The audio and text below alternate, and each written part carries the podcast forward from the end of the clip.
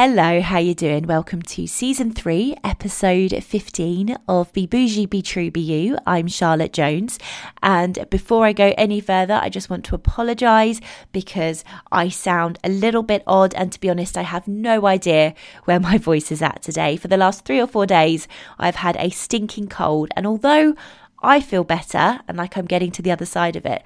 My throat hasn't quite got the memo yet. So one minute my voice sounds normal, then I completely lose my voice, and then I'm somewhere in between.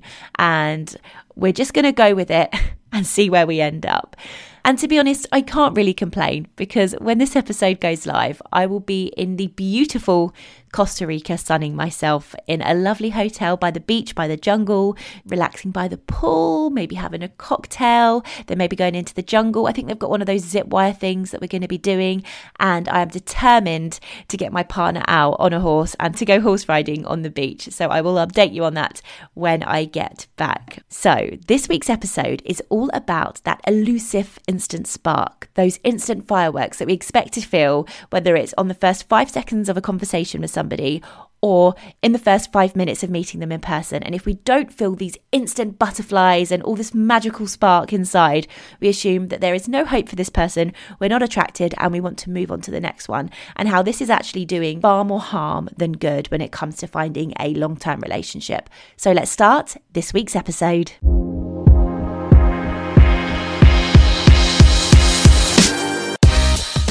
You're listening to Be Bougie, Be True, Be You with Charlotte Jones, the podcast to chat about a little bit of anything and everything.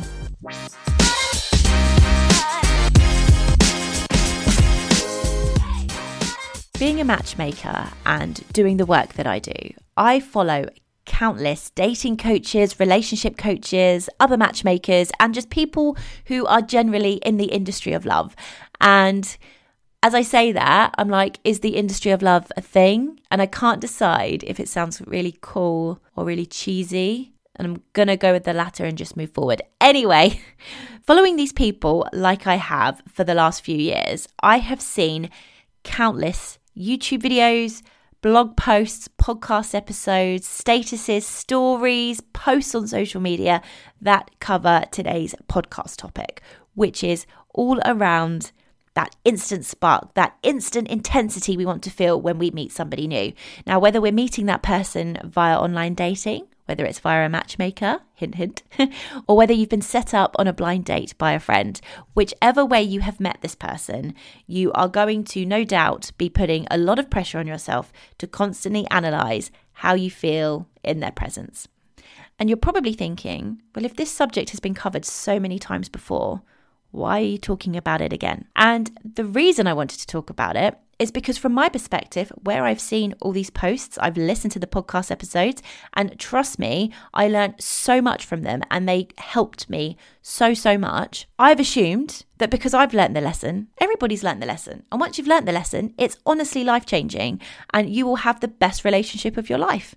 But I've been having so many conversations recently, and it's come to my attention that there are still a lot of us who are basing our decisions on whether we continue to date somebody on that instant feeling of intensity, spark. We think it's fireworks. We think it's butterflies. We think it's because I can't concentrate throughout the day unless this person texts me. It must mean I like them so, so much. Um, and if we don't feel those feelings, we are dismissing somebody and trying to move on to the next person before we've really given that person or that relationship a chance. And so I wanted to talk about it today because after realizing this, I then went on to realize that I am somebody that, well, I'm a triple Leo. I think I've said this before. So I am a hopeless romantic. I was boy obsessed in my teens, and I too used to live my life by that. And I had the same belief that if I didn't feel this instant spark of like, oh my God, this person's amazing. Oh my God, I feel sick because I'm so nervous. And if I didn't feel that, I assumed that I didn't fancy the person or I didn't like the person. And I let that dictate my dating life when I was a teen, even through my long term relationship and my marriage. That aspect would come into play quite a lot in my mind. And I'm quite proud of myself that I never let it overrule, but it would come up so much more than it needed to.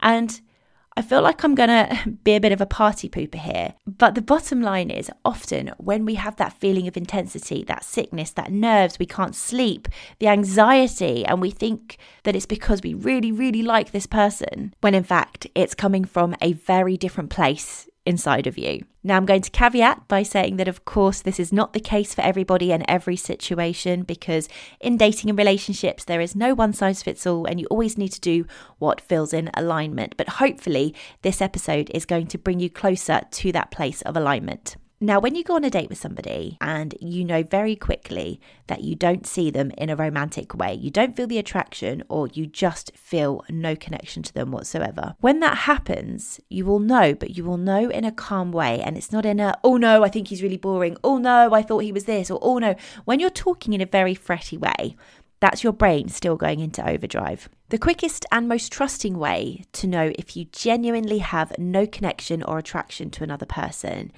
is to listen to your gut, but it's so much easier said than done.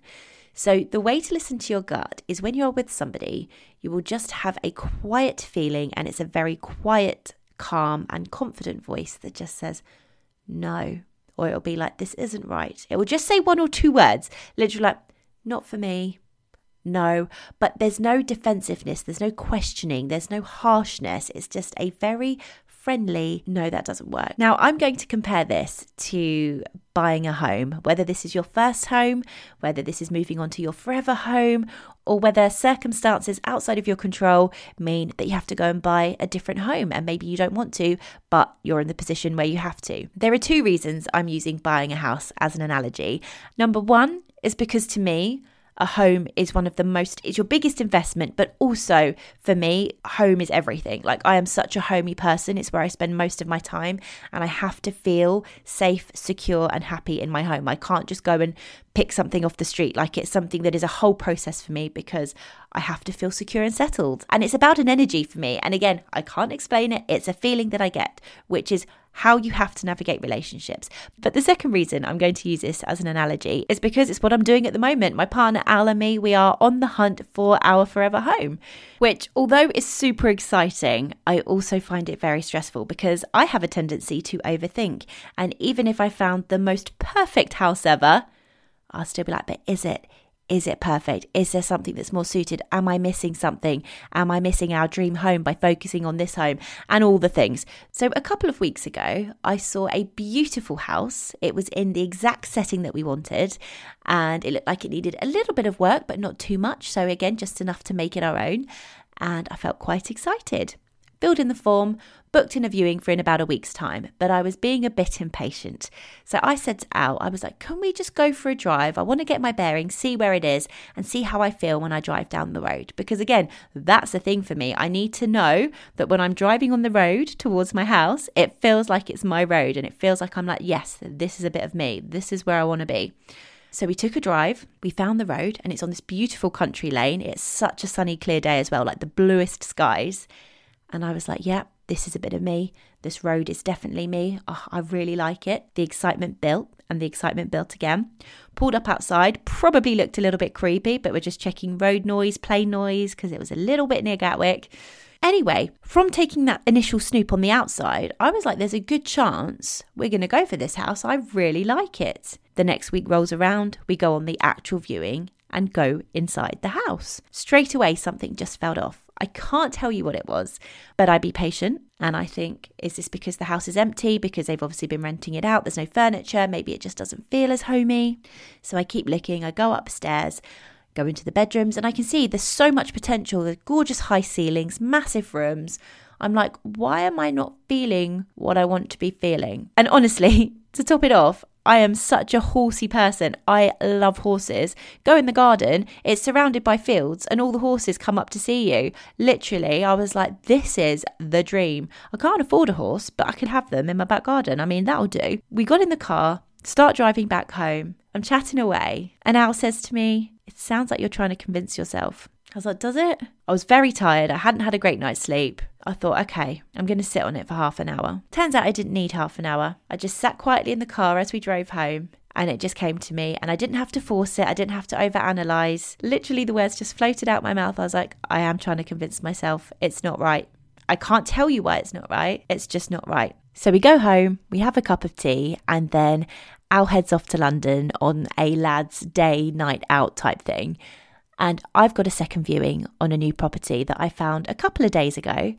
And it piqued my interest, but it was all very last minute. So I took my mum with me so that I had some backup and somebody to bounce my thoughts off of. I pull up to this house and it is like my dream home. It's perfect, it's amazing. We walk in, we go around the garden, and again, just think it's more and more lovely. I go into the house. This house is also empty because it's been rented out, so there's no furniture. We have a little walk through. There are some bits and pieces that I think, well, I like it, but I might tweak this or I might change that. And then the more I'm looking around, the more I'm getting in my head and the more I start questioning everything. And then I get upset with myself because I think this is my dream house. Why am I not feeling excited? Why am I not feeling this spark? Why am I not feeling this, oh my God, I've got to put an offer in right now? So we get in the car. I start to drive my mum home and I get quite stressed out and upset with myself. I'm like, that was perfect. What is wrong with me? Why am I not connected? Why am I feeling nothing? I'm just numb. And I keep asking this question, and my poor mum has to listen to me go on and on and on and being like, I don't understand. This is exactly what I've been looking for. I found it, and I'm just feeling all weird, but I'm really, really intense. And I just end up on a bit of a spiral, really, a bit of an anxiety spiral, thinking that I'm supposed to feel something and I don't think I'm feeling it. And what's going on with me? I just feel numb. And that's what I kept going back to.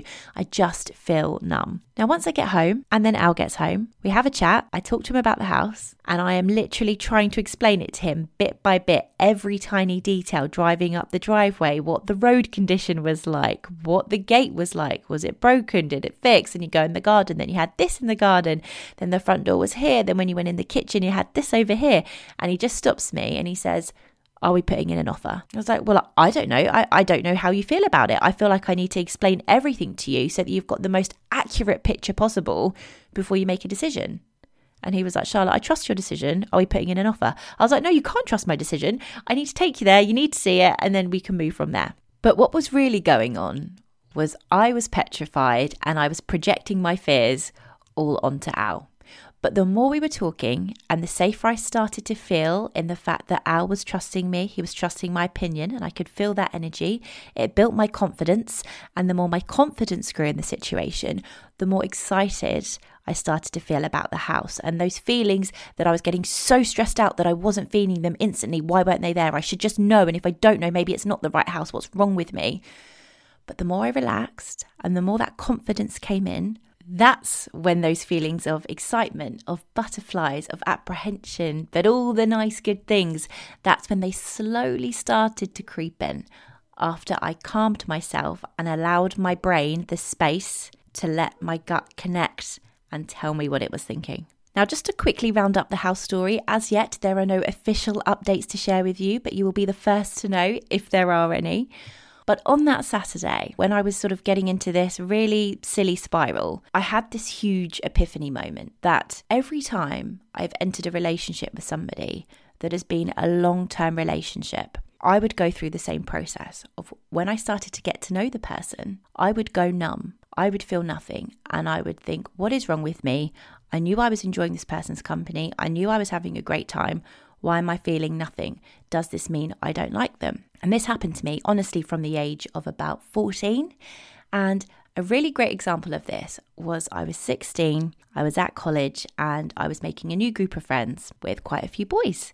Now, for a girl that went to an all girls school, this was all quite exciting. But there was one guy in particular in the group that everybody used to fancy. He was very charismatic, very charming, and just so much fun. But like I said, every single girl that I knew definitely had some form of crush on him, as did I. As we all got to know each other more, my crush was getting bigger and bigger, but I would see him flirting and being cheeky with all the other girls, and I was like, he doesn't fancy me. And then every now and then, We'd start chatting on MSN, and I think maybe he does fancy me. Anyway, fast forward a couple of months, he asked me on a date. Really caught off guard, but very happy about this. We go on the date, it goes really well. We get into a relationship, and the first seven, eight months of our relationship overall were really good. However, his cheekiness and his flirting was still very much there. We would go to parties, and he would, not nastily, but he would kind of just leave me. He'd leave me with the girls and go off, be in the centre of the dance floor. But I would see him flirting, I'd see other girls dancing with him, and I would watch this going on, and I would never really be comfortable with it. But because I was like, I'm the girl that's got the guy, I'm too scared to lose the guy, I wouldn't say anything. I'd be upset, I'd be insecure, but I just kept my mouth shut. And eventually, as these things do, I had a breaking point. We were at a party, I heard a story, I didn't like it, and I snapped. And I was like, I don't think we should be together. You clearly enjoy getting all this attention from all these other girls. What's the point in us being together? And because I'd never done this, it really threw him through a loop. And he came back and he was like, I'm so sorry. I really want to be with you. Da da da. I was like, amazing, perfect. And to give him full credit, after that conversation, he was the perfect boyfriend.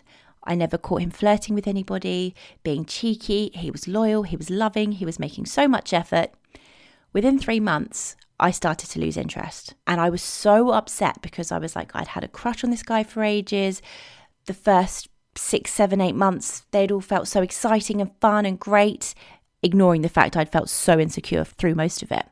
But the moment I was starting to feel secure in the relationship, I confused that with boredom. I was like, I don't like him anymore.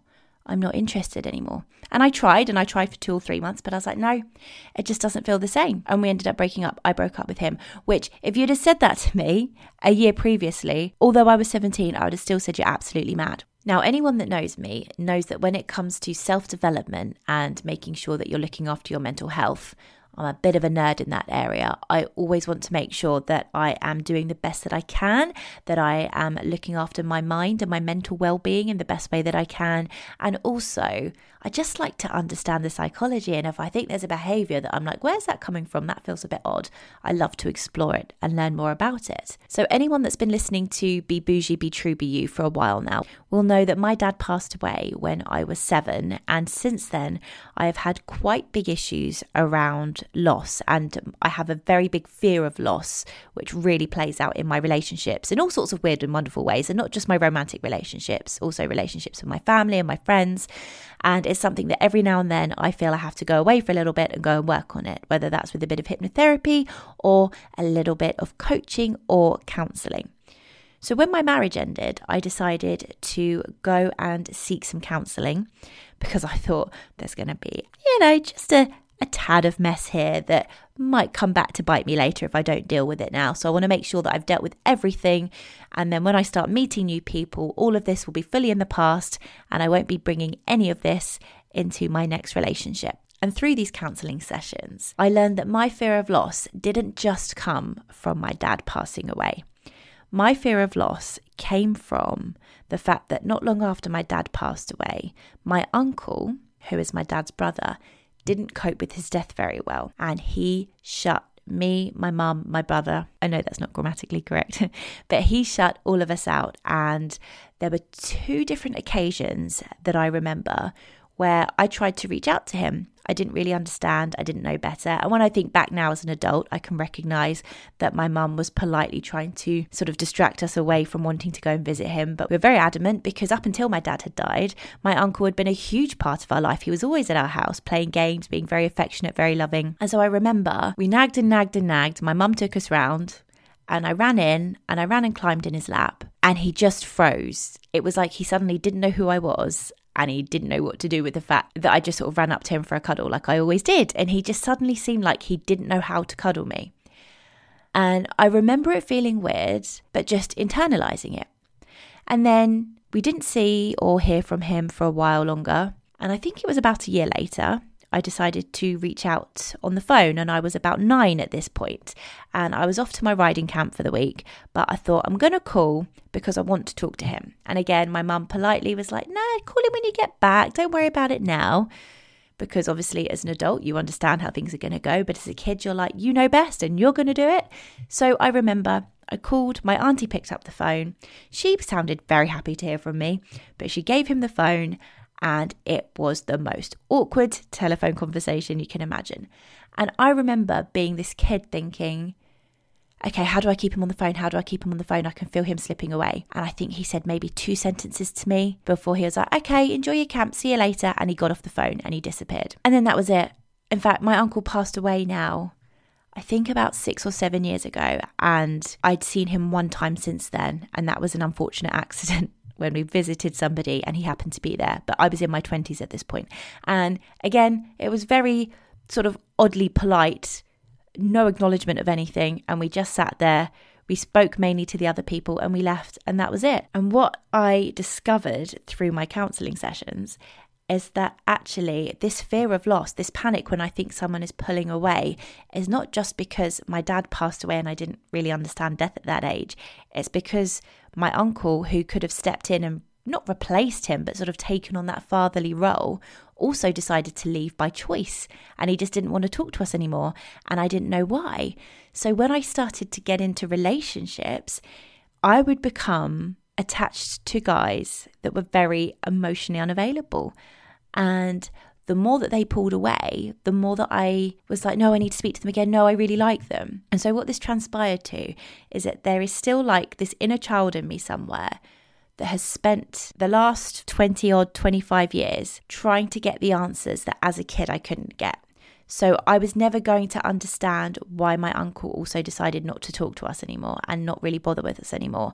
So I would then go and replay the same scenario in my dating life. And I know that sounds a bit creepy, but it would be so I would meet a guy. If they were really available and really liked me, I had no, that didn't trigger any of my trauma. That didn't trigger any of my upset. So I wasn't really interested. But have a guy that seems really into me for a minute and then disappears and is really hard to get hold of and I don't know when he's coming back. I would be obsessed. And when I realized this, it was like the bomb that went off for me was like, oh my God, there have been so many people that I have had such big obsessions with and thought they were the love of my life. And really, all it was is that they were triggering a trauma that I hadn't yet dealt with. And when I understood that, it just it just changed everything it changed the way that i approach dating and meeting new people and it made me realize that that intense spark was not a spark at all. It was really me being like oh maybe you're going to give me the answer that eight nine year old charlotte never got and then i'm going to feel better. But obviously the truth is we're never going to get that answer. Or in this situation i'm not going to get an answer because he's not here anymore. So i hope i've shared enough examples now where it's really worth if you are somebody that is dating and you keep trying to focus on this instant connection and this instant feeling and i need to feel alive and i need to feel something it's really worth just checking in with yourself and seeing where that's coming from. Is that really coming from a place of desire or really are you trying to answer something that as a child you never understood or something that happened that you could never get your head around and maybe you think you've dealt with it but really it's now playing out in these other ways where if somebody's blowing hot and cold with you it's encouraging that unhealed part of you to relive and maybe try and figure out what it could never figure out before. And as I said at the beginning of the episode, there is so much out there on this subject and it's well worth looking into. There are people who have studied this and they've got lots of evidence and experiments that you can go and read, and it will blow your mind. But I just thought if I shared some of my personal experiences as to where I realised I was going wrong, and actually when I felt numb, it didn't mean that I felt nothing. Feeling numb was merely I'm feeling scared because actually I see potential here. So I'm going to just assume it means nothing and run away because that's easier than accepting this might be a safe and happy person or a safe and happy house that I could see myself with in for a long time. I'm messing these stories up now and I'm combining the two, and I've said enough. I hope you've enjoyed this episode. As always, if there's anything you ever want to chat about, I love to hear what you think. Message me on Instagram at Charlotte Jones Presents, and I will see you soon.